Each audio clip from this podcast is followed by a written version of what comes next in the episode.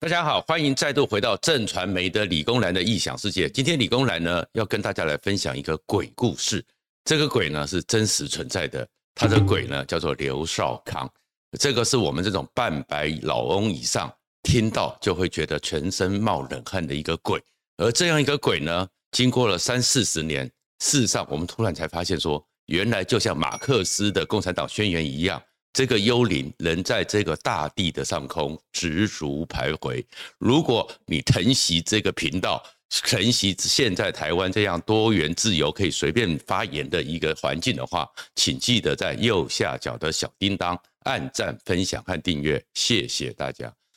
本来呢，很多事情早就已经过去了。大家现在台湾呢是非常自由民主、非常多元，各种的理论、各种的想法、各种的见解都可以自由自在的发挥。可是呢，最近的一些事情，让我们呢突然回到了一个黎明前的最黑暗的时代。什么叫黎明前的最黑暗呢？事实上，今天台湾所享有的一切自由民主，在三四十年前想都想不到。而这样一个想都想不到，在那个黎明前最黑暗的时候呢，是有一群鬼的。而那群鬼真的非常恐怖。为什么突然想到这个鬼呢？是因为最近民进党的立委黄国书。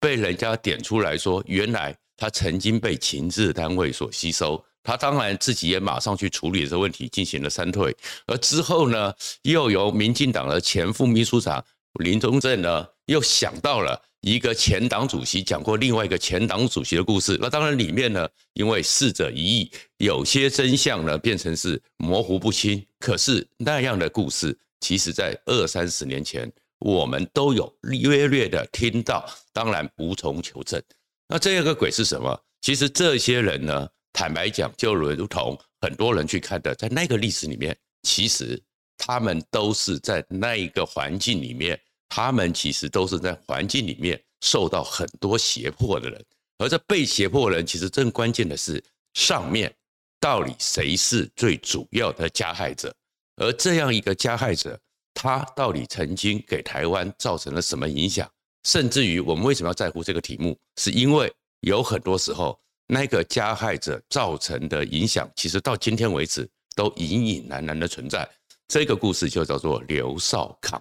刘少康办公室是当时的时候，一九七九年到一九八三年，在台湾解严最末段的时候，对台湾，对我们那个时候来讲，因为刚刚成年。刚刚接触社会，刚刚理解这个社会，最难以忘怀的记忆，而那种记忆里面，每个人的记忆都不太一样，因为那个时候还非常的零碎，因为那个时候还非常的隐晦，而那个时候我们也承受极大的压力。那个时候大家可能都忘了，那个时候叫做台湾是全世界最久的戒严国家，长达三十八年，而我们读大学的那个阶段。刚好是那个戒严的最末端，当时呢，其实呢，我们呢回过去的时候，很多人会把那个时代叫做启蒙时代，而这个启蒙时代的背景是这样子的：当时美丽岛事件之后，全台湾一阵肃杀，而事实上呢，在那一阵肃杀的时候，美国又跟中国建交，整个台湾充满了一个亡国的恐惧感，而当时的蒋经国呢，其实他的糖尿病也很严重了。体力和精力也慢慢不行了，可是，在那个时候面对这个情况的时候，本来呢叫做国故专案，是说要怎么样让国家稳定下来。所以，在这个国顾专案以前的蒋经国在蒋介石来到台湾的时候，从帮台湾建立了九大情治系统，统统由蒋介石直属。所以，现在的国安会、国安局就是蒋介石所建立的。然后呢，九大系统都在蒋介石的控制之下。可是那样一个体系。慢慢的，蒋介石、蒋经国也觉得说，可能无力去处理这些问题，所以呢，就由这他的亲信政战的将军王生将军，在那个用国民党中常委，那个时候的国民党中常委很大哦，中常委的身份，在现在台北市信义路上移动出版社的楼上，成立了一间办公室，而这个办公室的名字。取名少康，中心的意思叫刘少康办公室。那因为王生是整个蒋经国的亲信，从蒋经国赣南的时代就起来了，所以面对台湾当时的情况，开始对内形成了一个凌驾于党政军体特所有系统里面最高的指挥关系。所以，如果大家有时候会听到有些老人家，像我们这种老人家开玩笑讲“三合一敌人”，三合一敌人，共匪，然后呢，叛乱分子与中共唱和，都是台湾的敌人。这个名词就是刘少康那个时候所发明的。而这个刘少康办公室当时为什么会变成对台湾一个监控？因为那时候台湾刚刚兴起了一个。整个的启蒙运动，什么叫启蒙运动呢？那个时候，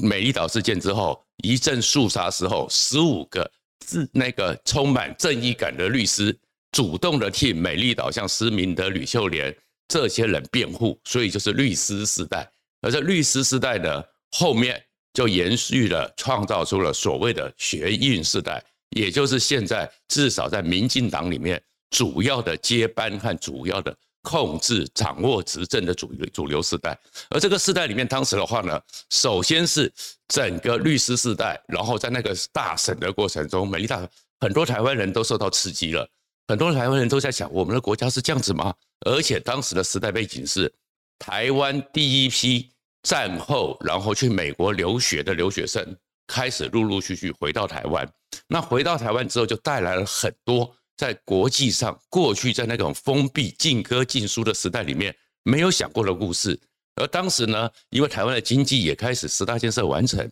复苏了，所以很多活动、很多旅游开始。所以那个时候，救国团的自强活动，很多大学生开始下乡服务，开始去看到很多东西，都跟课本讲的不一样，都跟从小相信的不一样。看到原住民，看到农民，看到渔民，看到污染，才会发现说里面有很多问题要讨论。所以那个时候开始有陆陆续续的很多澎湃重新反省的声音，然后可是，在那个时候呢，同时的就是淡江那边李双泽、胡德夫开始在想说，我们怎么总是在唱那些国恨尚未雪的山河恋啊、长江黄河，开始他们要唱我们的歌，也就是大家现在所讲的校园民歌。校园民歌在当时的时候激起我们那个辈不那么起。投入的关系，那么有感情的原因，是因为那是属于我们的生活，我们的歌在土地上。而这个环境里面，接下来呢，很多的中产阶级因为经济好也起来了，重视环境，所以消费者运动、环保运动起来。然后在这个时候又有我们的歌，然后台大呢，就是刘一德、李文忠所谓的最早的五人小组受到了启发，所以开始叫五人小组开始要推动民主观念。其实，在我们那个年代里面，连卢梭的《民约论》都是禁书，所以在这个时候，呃，整个社会就开始澎湃的去追求什么叫自由，什么叫民主，这样一个威权戒严情况会有什么情况？所以从台大有自由之爱，政大有野火，然后又陆港反杜邦，开始是对于工业污染，然后新竹那边的反李长龙的污染，开始学生里面开始串接起来，社会上呢。叫做延续党外香火，所以呢，像陈水扁、谢长廷、苏贞昌、尤清这些人投入了选举，而这一第一次的选举里面呢，林义雄的夫人方素敏呢，很少全进最高票当选，所以整个台湾就开始民主，追求自己当主人这样个意愿。可这样一个意愿里面呢，王生那就统治了。当时把国安会、国安局、军情局、调查局、警总、海巡、国民党内的文工、陆工、海工、轻工，还有新闻局，通通的统整在他下面，用他的权力叫刘少康，开始就是现在大家看到的这些人在搞什么？这些人是不是敌人？他们在做什么？所以就开始有布件、有调查，有很多时候你比较难的学生，你可能就会被要求，或你比较难的公务员。你可能就会被要求要写社情报道，不是社情，是社会情势的报道。每次放假，每次出去就要固定的被迫交，所以整个台湾开始有一个，就是一九八四欧威尔讲的老大哥在注视着你，整个刘少康大哥在注视着你。在这个情况之下，就形成了当时的那个非常惊恐的气氛。而且事实上呢，你说我们当时知不知道？我们都知道，因为。当时能够读到大学，能够比较参与的这些人呢，说实话，那个时候大学录取率非常低，先从高中、国中升高中就已经被用那个技职或能够升学就已经七比三的比例被刷了一次，只有三成人读大学，然后在做进到大学的时候，录取率不到百分之二十，所以其实最后能够进到大学大专院校的，大概都是彼此之间高中的同学或者互相认识，都是那些有地名的学校，所以其实大家串来串去。可是当时的国民党不准学生跨校联谊，不准学生跨校活动，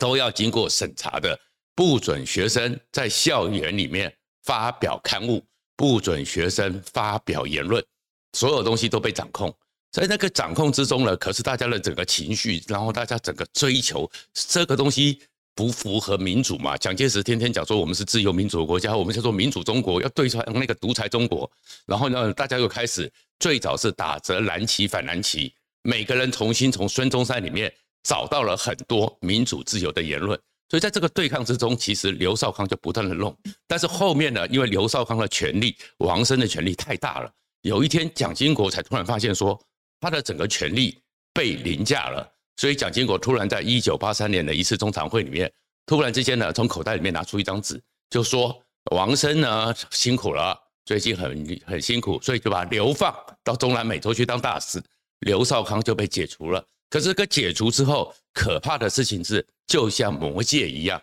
这种魔戒呢，当你戴上去之后，如果你有一个这么庞大的力量，这么可以监控所有人，所有人对你都怕的，所以当时就产生了很多这些魔戒，这些情治机关在那个系统里面，没人知道他们到底是什么脉络，没人知道他们到底多绵密。今天处长会讲说，至少有三万人，跟三万人之上在掌控的这群人。开始自己的互斗，所以再回到后面的时候，接下来我们看到说，最近你知道黄国书的事件里面，当黄国书自己也深切的反省了，但是一九到一九九五九六那个时候，我们都已经解严戒严六七年了，还在继续的在这个系统。然后呢，后面还记得我们在清华大学那时候，到我们学弟的时候。廖伟成的一个无花果，只是因为看看了史明的四百年史，有一本简体字的马克思的共产主义宣言，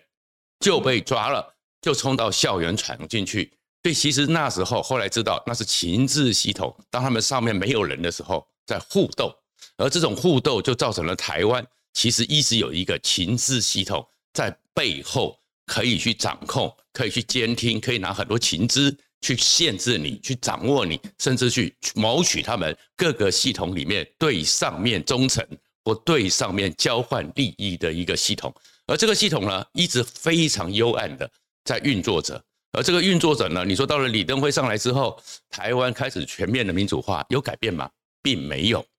回到当时李登辉在接位的过程中，曾经有一次惊心动魄。大家如果去翻历史，随便去叫，叫做二月政争，主流和非主流的斗争，那个时候就传出很多彼此系统各自在邦联，刘少康留下来那个系统已经分裂了，已经分散了，而且彼此之间互相内斗，所以呢，不管是主流或非主流，都有互相监听。所以那个时候，国民党在最后那个国民大会在阳明山的时候，连林洋港都怕被监听，都不敢跟人家讲话。你就看到那几个国民党当时的大佬。拿着馒头边吃馒头边盘队，然后甚至于有些国大在开会的时候，李登辉都知道他们里面有一些动作，想要去拉蒋纬国出来。这时候监听，所以那个时候已经刘少康都已经离开了，王生都已经离开了政坛十年了，其实还在被运用。然后李登辉当然完全否认，李登辉完全说没有这回事。可是等到李登辉在卸任之后，竟然有个国安密账，这个国安密账拱案。到现在为止，还是台湾搞不清楚的谜，里面怎么运作？那么多的钱，到底是哪些人拿去了？做了什么事？现在是个谜。然后李登辉说完全没有这回事，可是后面民进党和陈水扁还有宋楚瑜感受很深，就是突然在当时两千年总统大选的时候，有一个系统拿出了一份的档案，而这个档案里面叫做宋楚瑜的新票案。账户多少钱？什么时候存的？资金流向，所以就有这种秘密系统还在运作。那宋楚瑜当然也吃了很多亏，而陈水扁当时其实是我们所了解，也收到这个特殊系统给的资料，但是陈水扁拒绝。那陈水扁拒绝，陈水扁又是第一个台湾民选出来的，又是美丽岛事件，去抗拒这种独裁统治，所以大家总会相信说，哎，你让你陈水扁应该就会去改革这种现象。可是后面呢，如果大家还记得的话，几个基层调查员在陈水扁就任没多久，组织起来，正式的向社会说，他们每天要写一份东西，那个东西叫做《国安日报》。每天早上收集情资之后，集中上去放到陈水扁办公的时候，第一份看到了报纸跟我们看的报纸不一样，叫《国安日报》。而《国安日报》的内容主体叫做政治侦防。而这样一个事情呢，陈水扁当然出来否认，